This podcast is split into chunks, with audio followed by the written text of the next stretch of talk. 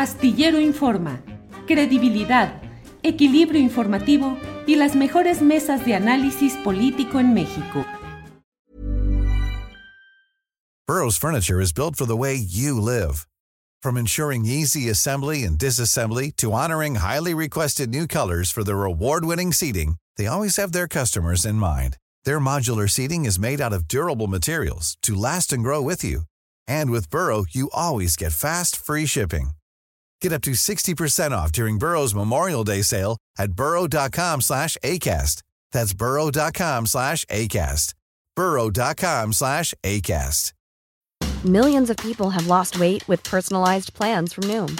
Like Evan, who can't stand salads and still lost 50 pounds. Salads generally for most people are the easy button, right? For me, that wasn't an option. I never really was a salad guy. That's just not who I am. But Noom worked for me. Get your personalized plan today at Noom.com. Real Noom user compensated to provide their story. In four weeks, the typical Noom user can expect to lose one to two pounds per week. Individual results may vary. Luis, buenas tardes. Buenas tardes, Julio, y disculpa el retraso. Este, No, sin pretextos. No, no, no, disculpa el retraso. Y muchas gracias por tu invitación. al contrario, Luis, gracias por atender y gracias por estar. Eh, Luis, ayer, antier, ayer publicaste, ayer publicaste este artículo que a mí me pareció muy detallado de lo que implicaba y por qué se producía la protesta de los miembros de la Coordinadora Nacional de Trabajadores de la Educación relacionado con maestros indígenas, la pretensión de trasladar esa área al Instituto Nacional y no dejarlo en la propia Secretaría de Educación Pública. Tu artículo decía eh, educación indígena, dos puntos, conflicto innecesario. Y bueno, aparentemente ya se resolvió ayer, por lo cual sí habría sido un conflicto innecesario. ¿En qué queda todo esto y qué significados y consecuencias puede tener, Luis? Bueno, lo primero que llama la atención es eh, la improvisación, eh, la falta de cuidado en la administración pública para presentar iniciativas de naturaleza, ¿no? Eh, recordemos que eh, esta pretensión de pasar eh, educación indígena al INPI era parte de un paquete más amplio, que lo que buscaba hacer era compactar eh, instituciones públicas y según esto racionalizar el presupuesto. Pero daba la curiosidad, el presupuesto eh, para educación indígena lo maneja la federación a través de la Secretaría de Educación Pública. Educación indígena depende de la Secretaría de Educación Básica y no tiene ningún fideicomiso ahí escondido eh, que pudiera interpretarse que se está utilizando mal los recursos. Entonces ahí hubo una enorme improvisación eh, y me parece que un gran desprecio porque antes de la movilización magisterial del día de ayer de los, todos los maestros de Oaxaca, se habían producido protestas en Carrillo Puerto, Quintana Roo, Mérida, Yucatán, en Ensenada, Baja California, en eh, la montaña de Guerrero, en Orizaba, eh, en, en, Veracruz. Es decir, habían habido ya manifestaciones eh, de, de intento y algún funcionario dentro de la Secretaría de Educación Pública, despreciando eh, esta inconformidad de los maestros indígenas, dijo que se iba a tratar de llamarada de petate diera la impresión de que dentro de la administración pública hay una tendencia a despreciar lo que es la Coordinadora Nacional de Trabajadores de la Educación y les estalló la bronca, ¿no? Porque vinieron varios miles de maestros a la marcha de ayer del 15 de mayo y se encontraron con que el aeropuerto eh, en Oaxaca estaba bloqueado por el magisterio. Afortunadamente hubo sentido común por parte de los legisladores, entendemos que también del gobierno federal, para echar marcha atrás eh, en esta medida. Una medida que todavía algunos funcionarios dicen que eh, la iniciativa no dice lo que dice, cuando efectivamente se están eh, trasladando las funciones de educación indígena al INPI. Afortunadamente ya se echó para atrás.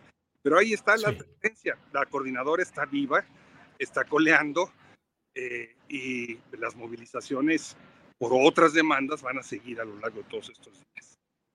Luis, aunque es temprano todavía para hacer ese saldo, pero ¿cuál es el, el resultado? ¿Cómo ha transcurrido esa relación yo escribí una relación oscilante entre eh, Andrés Manuel López Obrador y la CENTE. ¿Cómo ha sido en este, en lo que va de este sexenio y qué podemos esperar rumbo a las próximas elecciones? Reiterar esa especie de alianza informal, ese entendimiento básico o rupturas o cómo lo ves, Luis? Mira, yo creo que en sentido estricto nunca ha habido una alianza de la coordinadora con eh, la, 4T. Lo que ha habido es una alianza sectores que participaron en la 4T, que utilizaron esa relación para llegar a ser diputados, eh, presentándose como si fueran de la coordinadora cuando esto no fue, no hubo un acuerdo previo.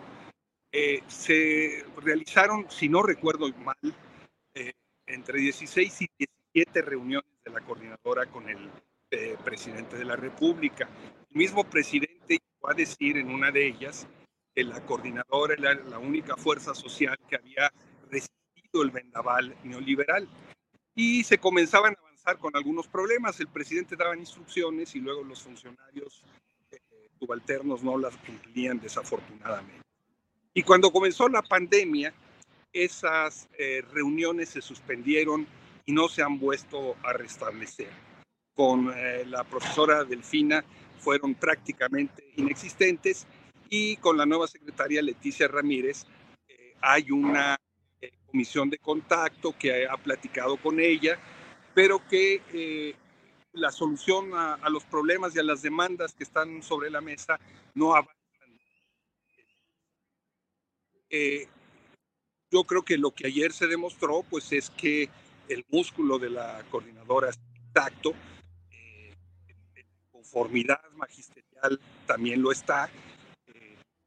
Eh, no hay satisfacción con la forma en la que la reforma educativa se sigue pensando que es básicamente más de lo mismo. Le llamaron las espinas más filosas, y neoliberal, pero se trata de una marco educativo que mantiene el espíritu. Y eso ha generado muchos sectores magisteriales. Bien, Luis, pues eh, muchas gracias, eh, Luis, eh, por esta, perdón, por esta oportunidad, esta entrevista. y pues estaremos atentos a lo que vaya sucediendo en este escenario en el cual de pronto la dirigencia del CENTE, la formal del CENTE en Palacio Nacional, en el acto oficial y afuera la CENTE moviéndose y el Baester Gordillo también tratando de tener más reflectores. ¿Crees que son los tiempos electorales, Luis?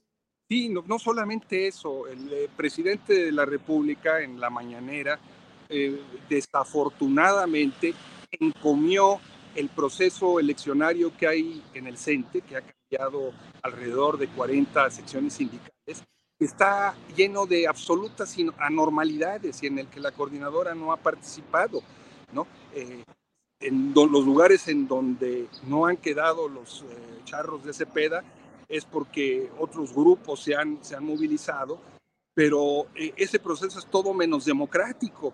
El CENTE tiene el control del padrón, tiene el control de las casillas, eh, tiene el control de las quejas, eh, como antes lo hacía el antiguo IFE, ¿no? No hay ninguna diferencia. Pero el presidente desafortunadamente comió este, este terrible precedente como si fuera un ejercicio democrático. Creo que es una mala, mala señal y anticipa lo que van a ser los conflictos que se vienen con el Sindicato Nacional. Luis, muchas gracias por esta oportunidad de platicar y volveremos con el tema que va a dar todavía para mucho. Gracias, Luis. Gracias a ti, Julio, y otra vez una disculpa. Eh. No te preocupes.